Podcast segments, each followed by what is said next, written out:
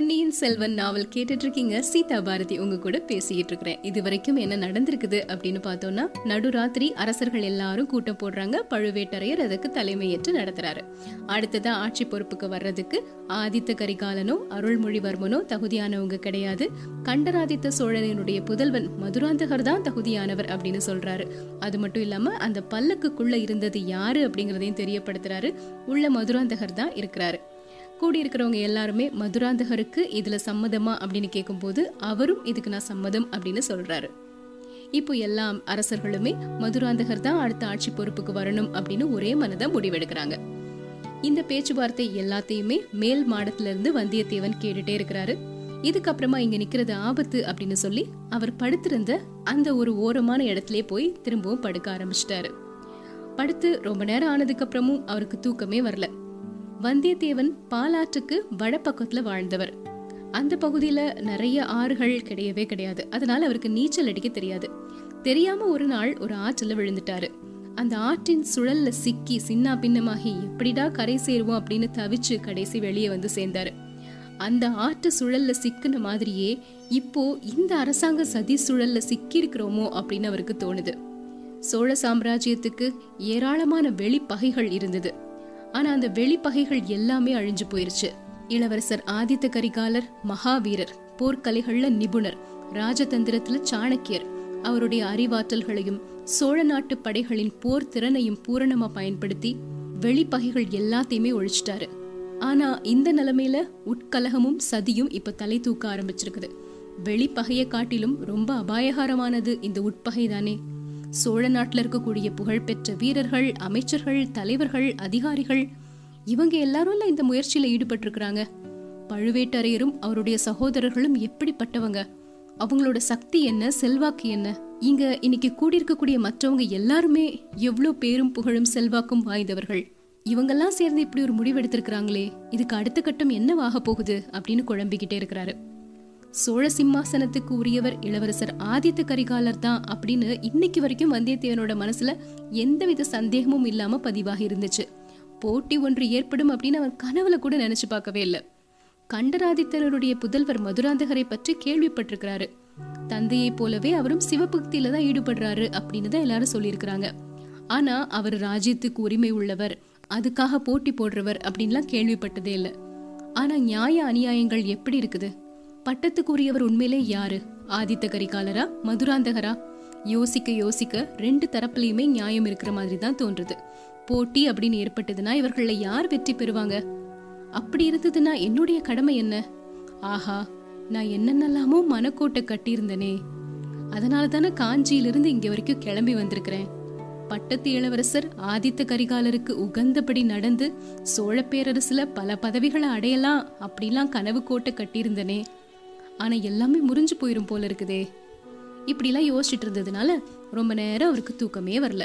நான்காம் ஜாமம் வந்ததுக்கு அப்புறம் தான் கொஞ்சம் அப்படியே அசந்து தூங்க ஆரம்பிக்கிறாரு. அதுக்கப்புறம் காலையில சூரிய வெளிச்சம் வந்தது கூட அவருக்கு தெரியவே இல்லை. அந்த அளவுக்கு நல்லா அசந்து தூங்கிட்டு இருக்கிறாரு. கந்தன் மாறன் தான் வந்து எழுப்புறாரு. என்னப்பா ராத்திரி நல்லா தூங்குனியா? அப்படின்னு கேட்குறாரு ஆமா குறவை கூத்து பார்த்து முடிச்சுட்டு வந்தது தான் தெரியும். அதுக்கப்புறம் என்ன நடந்ததுன்னே தெரியாது. நல்லா தூங்கிட்டேன் அப்படின்னு சொல்றாரு வந்தியத்தேவன். ஆமா நானும் வந்து பார்த்தேன். கும்பகர்ணன் மாதிரி தூங்கிக்கிட்டு இருந்த அப்படின்னு சொல்றாரு கந்தன்மாறன். சரி கந்தன்மாரா இப்ப நான் போக வேண்டிய நேரம் வந்துருச்சு. சீக்கிரமா கிளம்புறேன் அப்படிங்கிறாரு.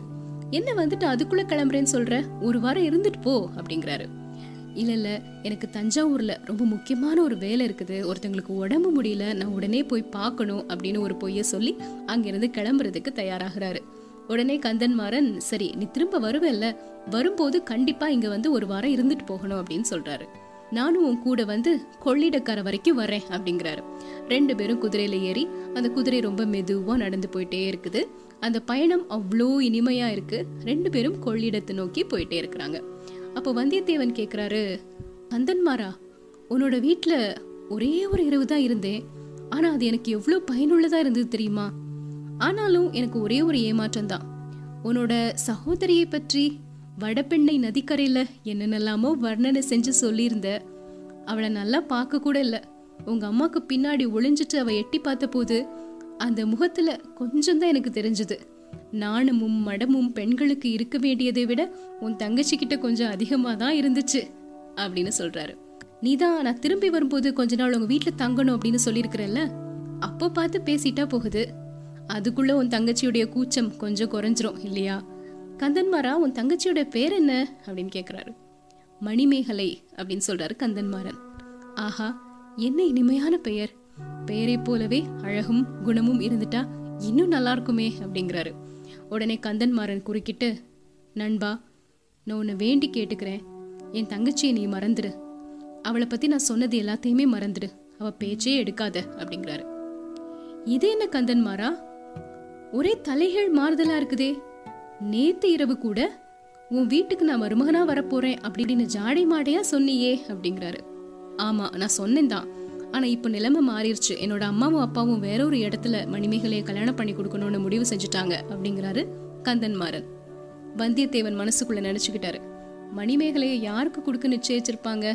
மூடு பல்லக்கிலிருந்து வெளிப்பட்ட இளவரசர் மதுராந்தகருக்கு தான் நிச்சயிச்சிருப்பாங்க அப்படின்னு நினைக்கிறாரு. இதெல்லாம் எனக்கு தெரியும்.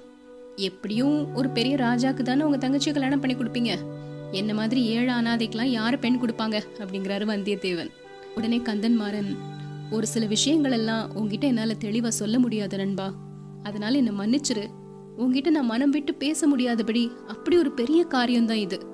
எது எப்படினாலும் நமது நட்புக்கு எந்த பங்கமும் வராது.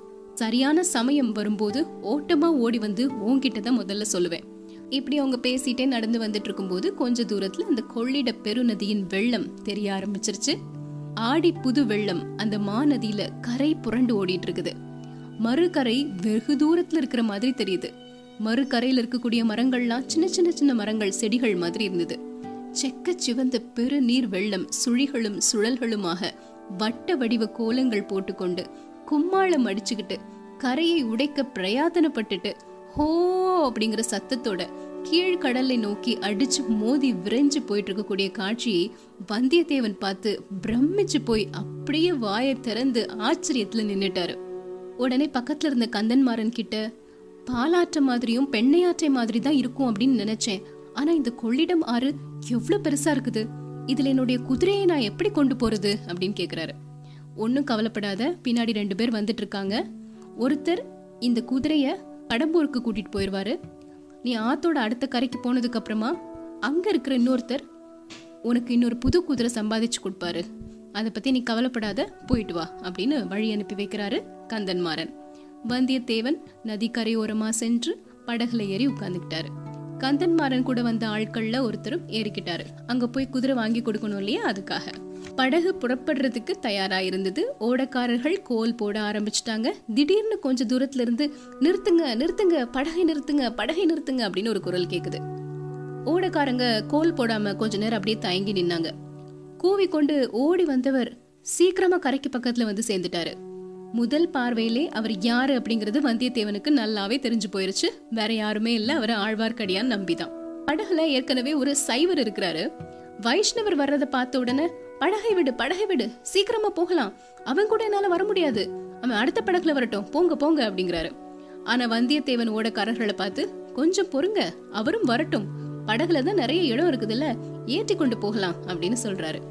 ஆழ்வார்க்கடியான் கிட்டிருந்து நேற்றிரவு நிகழ்ச்சி பற்றி பல விஷயங்களை கேட்டு தெரிந்து கொள்ளலாம் அப்படின்னு வந்தியத்தேவன் நினைக்கிறாரு. அதனால தான் இந்த படகுல ஆழ்வார்க்கடியானையும் ஏத்திட்டு போறாரு. படகு கொள்ளிடம் நதியில தஞ்சையை நோக்கி போயிட்டே இருக்குது. அதுல யாரெல்லாம் இருக்கிறாங்க அப்படின்னு பாத்தீங்கன்னா வந்தியத்தேவனும் ஆழ்வார்க்கடியானும் இருக்கிறாங்க. இவங்க ரெண்டு பேரும் என்ன பேசிக்க போறாங்க? நேத்து நடந்த கூட்டத்தை பத்தி பேசுறாங்களா? இதுக்கப்புறம் என்ன நடக்க போகுது? நாளைக்கு தெரிஞ்சுக்கலாம்.